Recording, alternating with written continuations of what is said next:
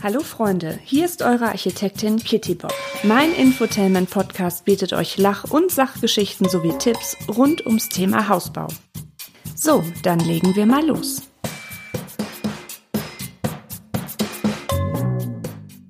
Liebe Hausbaufreunde, herzlich willkommen zu meinem Bauinfotainment Podcast. Als Architektin mit über zehn Jahren Erfahrung in der Planung und Bauausführung möchte ich euch Tipps für euren Hausbau geben. Außerdem habe ich im Laufe meiner Podcast-Folgen noch die ein oder andere skurrile Geschichte aus meinem Berufsalltag für euch im Gepäck. Ich würde mich sehr, sehr, sehr, sehr freuen, wenn ihr meinen Podcast abonniert und mir auf Instagram unter die Kittybob folgt. Und wenn euch mein Podcast gefällt, empfehlt ihn gerne an eure Freunde und Bekannten weiter, die sich auch mit dem Thema Hausbau beschäftigen. Ihr wollt euer Traumhaus bauen? Herzlichen Glückwunsch. Willkommen im Abenteuer Hausbau. Nur wie bekommt ihr als zukünftiges Bauherrenpaar eure Wünsche und Vorstellungen überein? In dieser Folge habe ich mal ein paar persönliche Tipps für euch. Meine Empfehlung ist, dass ihr erstmal getrennt voneinander in euch geht und aufschreibt, wie ihr denn so euer Traumhaus euch vorstellt oder was ihr so, ja, was ihr an Besonderheiten habt, was ihr an Vorstellungen habt, an Wünschen. Und ähm, am besten ist dazu, wenn ihr so eine Art Leitfaden habt. Also den plapper ich euch jetzt mal so ein bisschen vor. Den könnt ihr dann für euch, ja, wie gesagt, getrennt voneinander einfach ausfüllen, damit man auch völlig unbeeinflusst von dem anderen ist. Dass man wirklich erstmal für sich selber diese ganzen Punkte klar macht und so Sachen sich vorstellt und einfach niederschreibt. So, dann gucken wir mal, was können wir denn in diesen Leitfaden packen? Fangen wir mal mit dem Raumprogramm an.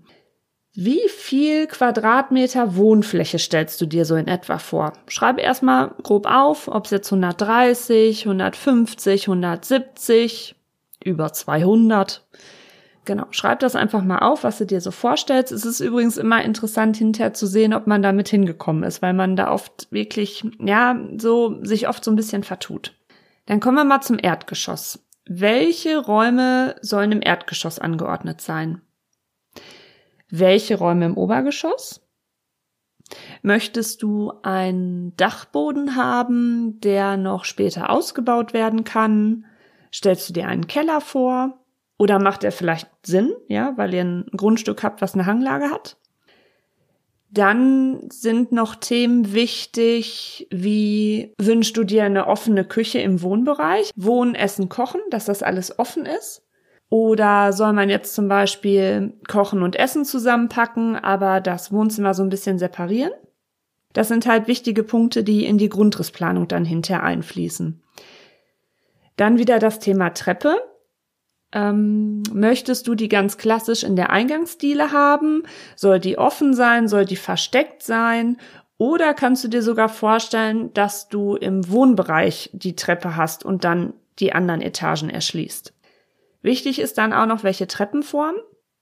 Und was auch immer noch so ein Punkt ist, ob du gerne einen Kamin haben möchtest. So, das sind erstmal ja ganz grob die Punkte, die man so fürs Raumprogramm sich niederschreiben sollte. Ansonsten empfehle ich euch hier auch meine ähm, Folge das Raumprogramm für euer Traumschloss. Da gehe ich noch mal ein bisschen ja detaillierter auf alles ein, aber das ist ja jetzt erstmal quasi nur so eine grobe Abhandlung, damit ihr euren Leitfaden habt. So, dann macht ihr am besten noch den Punkt sonstige Anmerkungen, Wünsche listet ihr euch noch auf. Da geht es jetzt darum, was so an Besonderheiten sein sollten. Zum Beispiel, Möchtet ihr im Obergeschoss, Dachgeschoss, möchtet ihr da gerne Galerie haben? Also einen Luftraum, wo du dann runterguckst, entweder ins Esszimmer, in die Eingangsdiele oder ins Wohnzimmer. Dann könnte so eine Besonderheit halt auch sein, oh, so ein Sitzbankfenster finde ich total schön. Ne? Habe ich übrigens im Moment in fast allen meinen Entwürfen, ist irgendwie so ein Trend. Also ich will auch ein Sitzbankfenster haben, kann ich jetzt schon mal sagen. ähm, was haben wir denn noch? Genau, Einbauschränke. Das sind halt auch oft so pfiffige Abstelllösungen, weil du wirklich das so schön in die, in die Wände, in so Nischen integrieren kannst und einfach enorm viel ähm, Abstellfläche dadurch schaffen kannst und es sieht immer aufgeräumt aus. Insbesondere auch, wenn du keinen Keller hast. Ne? Von daher ist das wirklich ja eine ne gute Lösung, ähm, das ganze Gedöns, was wir so haben, dann halt auch mal zu verstecken. Hm, noch so eine Anmerkung, Wunsch könnte sein, ob du einen Balkon zum Beispiel super schön findest. Also wenn ihr jetzt irgendwie auch eine tolle Aussicht habt oder zum Beispiel eine überdachte Terrasse. Soll die hinterher so davor geklatscht werden über eine Stahl- oder Holzkonstruktion oder sollte man das sofort irgendwie in dieses Haus integrieren, so in den Baukörper? Könnte in dem Sinne auch ganz schön sein, weil es einfach so von der Architektur besser aussehen kann, als wenn du immer ein schönes Häuschen hast und klatscht dann da nochmal sowas vor. Also muss nicht schlimm aussehen, aber wie gesagt, vielleicht passt das ja, wenn euer Dachgeschoss, Obergeschoss zum Beispiel eine größere Grundfläche hat als unten das Erdgeschoss, dass man dann so ein bisschen ja quasi was aus dem Baukörper rausschneidet und da so eine überdachte Terrasse schafft. Das heißt, das Obergeschoss drüber ist automatisch die Überdachung. Hm, was haben wir denn noch? Ach so, überdachter Eingang wäre auch noch so eine Sache. Ne? Möchtet ihr das? Soll man von der Garage direkt ins Häuschen oder findet ihr das nicht so schlimm, dass man die Garage für sich stehen hat? Genau, das sind erstmal so Sachen, die mir jetzt so grob einfallen. Da habe ich ja jetzt gerade schon Garage erwähnt, das ist auch noch so ein Punkt. Möchtet ihr eine Einzelgarage oder eine Doppelgarage oder Einzelgarage mit Carport? Soll noch ein Abstellraum dahinter?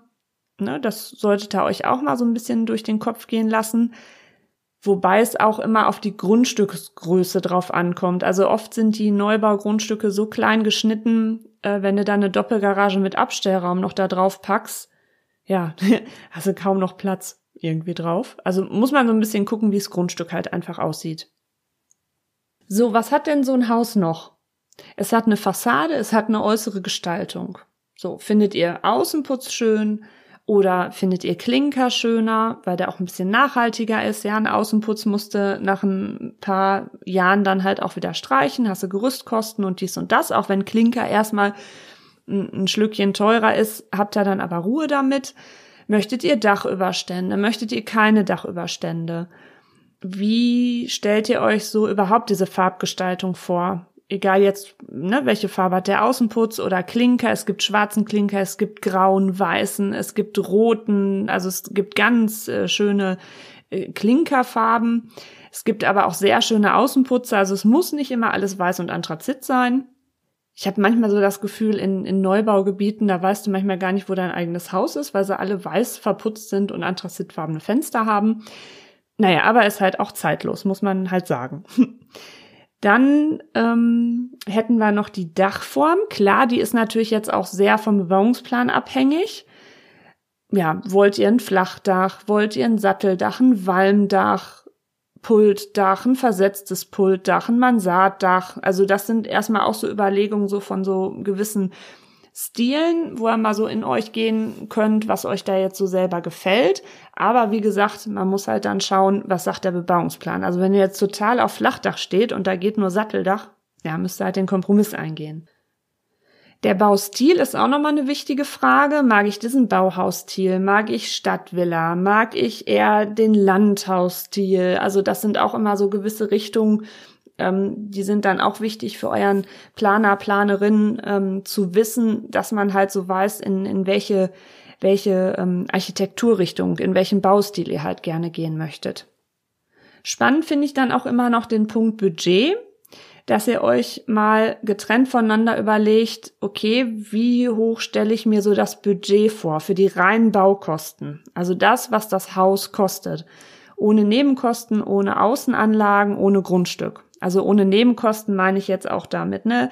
Den Architekt, Vermesser, die ganzen anderen Fachingenieure, ähm, Kanalanschluss, also wirklich rein so die Baukosten. Was meint ihr so, wärt ihr in der Lage zu stemmen oder wie teuer ist das? Also ich kann euch jetzt schon sagen, 99 Prozent vertun sich damit immer und fallen immer um. Genau. Ähm, ja, also das sind jetzt quasi so ein paar Punkte, wo ihr euch so einen Leitfaden rausmachen könnt. Also ihr könnt das zum Beispiel irgendwie in eine Notiz in euer ähm, Tablet packen, dann kopiert ihr die für jeden und äh, wie gesagt, dann schreibt ihr euch das getrennt voneinander auf. Und dann, wenn beide fertig sind, dann lest ihr euch das zusammen vor. Und dann könnt ihr halt aus diesen beiden Leitfäden oder aus diesen beiden Wünschen, Vorstellungen, also wie gesagt, wir sind jetzt noch bei Wunschkonzert, wir sind noch nicht bei Streichkonzert, könnt ihr dann eins machen. Also macht, macht er euch am besten eine Tabelle, dass er dann so seht, aha, guck mal, du hast die Räume im Erdgeschoss, ich habe die, ach, da sind wir überein, ach, hier sind wir ja ganz anders, ach, an dem Punkt hast du gedacht, da habe ich ja gar nicht dran gedacht, ne, das kann auch passieren. Was habt ihr im Dachgeschoss beziehungsweise Obergeschoss für Punkte?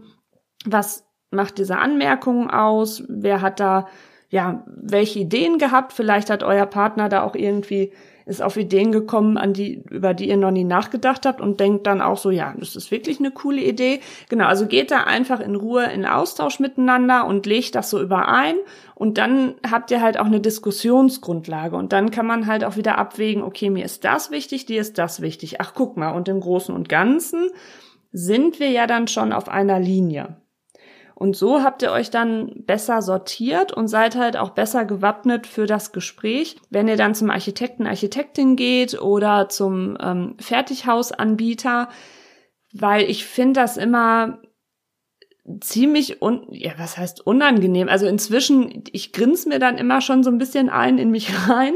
Ähm, wenn halt Bauherren sich vorher keine Gedanken gemacht haben. Und dann fangen die echt vor dir an zu diskutieren. Und dann auch je nach Temperament kann das sehr äh, amüsant werden. Und ähm, ja wie gesagt ich äh, komme mit sowas klar aber es kann halt auch bei manchen Architekten Architektinnen kann das auch ein bisschen komisch aufstoßen. Also von daher ist es wirklich, ähm, ja, ist das schon wichtig, dass ihr euch da vorher so ein bisschen eingegroovt habt miteinander, damit ihr dann quasi äh, beide auf der gleichen Line seid, auf der gleichen Spur, wenn ihr dann in das Erstgespräch geht. Dann nochmal zum Thema Organisation. Das ist eigentlich auch ganz, ähm, ganz guter Tipp. Ihr könnt natürlich dann, es könnt ihr jetzt schon unabhängig voneinander machen oder begleitend mit diesem Leitfaden, den ihr euch macht, dass ihr zum Beispiel bei Pinterest eine gemeinsame Pinnwand zum Thema Hausbau macht oder ihr habt eine, eine Cloud, wo ihr einen Ordner habt, wo ihr gegenseitig dann immer mal so ein paar Ideen abspeichert. Das ist auch immer unheimlich gut, weil wenn man sich Sachen schlecht vorstellen kann, ähm, hilft das einem enorm. Klar, man soll sich da jetzt nicht zu sehr drauf versteifen, aber das ist halt auch eine große Hilfe. Und was ich total cool fand, das hatten auch einige Bauherren von mir auch, wie gesagt, sind da auch von selbst drauf gekommen, die haben sich ein Notizbuch angelegt. Also so ein echtes Notizbuch zum Anfassen und zum Reinschreiben. Und ähm, das haben die wirklich vom Erstgespräch an geführt über die weiteren Entwurfsgespräche, dann wenn ich halt gesagt habe, so meine Lieben, das sind jetzt eure Bauherren-To-Dos, schreibt ihr euch bitte auf über die Vergaben oder auch vorher die Ausführungsplanung ähm, und auch hinterher dann über die Bauzeit, weil sie so wirklich alles komprimiert in diesem Büchlein hatten. Und letztendlich nimmst du das halt eher in die Hand und blätterst nochmal durch oder ähm, ja, man kann auch so Sachen besser abarbeiten, weil ihr kennt das, ne? Wenn du dann dein Bauherren-To-Do erledigt hast, durchstreichen, na, das ist schon mental ist das schon richtiges, das das einen beflügelt. Ähm, und das fand ich halt auch wirklich super, dass man ähm, diese in diesen ganzen Gesprächen, die man miteinander hat, wirklich sich als Bauherr dadurch auch organisiert, weil jetzt kommt es wieder, Bauen ist komplex. Und ähm, das ist halt einfach, ja, das ist einfach strukturiert man hat dieses Büchlein in der Hand, äh, man kann immer noch mal nachblättern. Ach guck mal, das hatten wir schon erledigt und man hat das jetzt nicht auf 50.000 Zetteln durch die Gegend fliegen.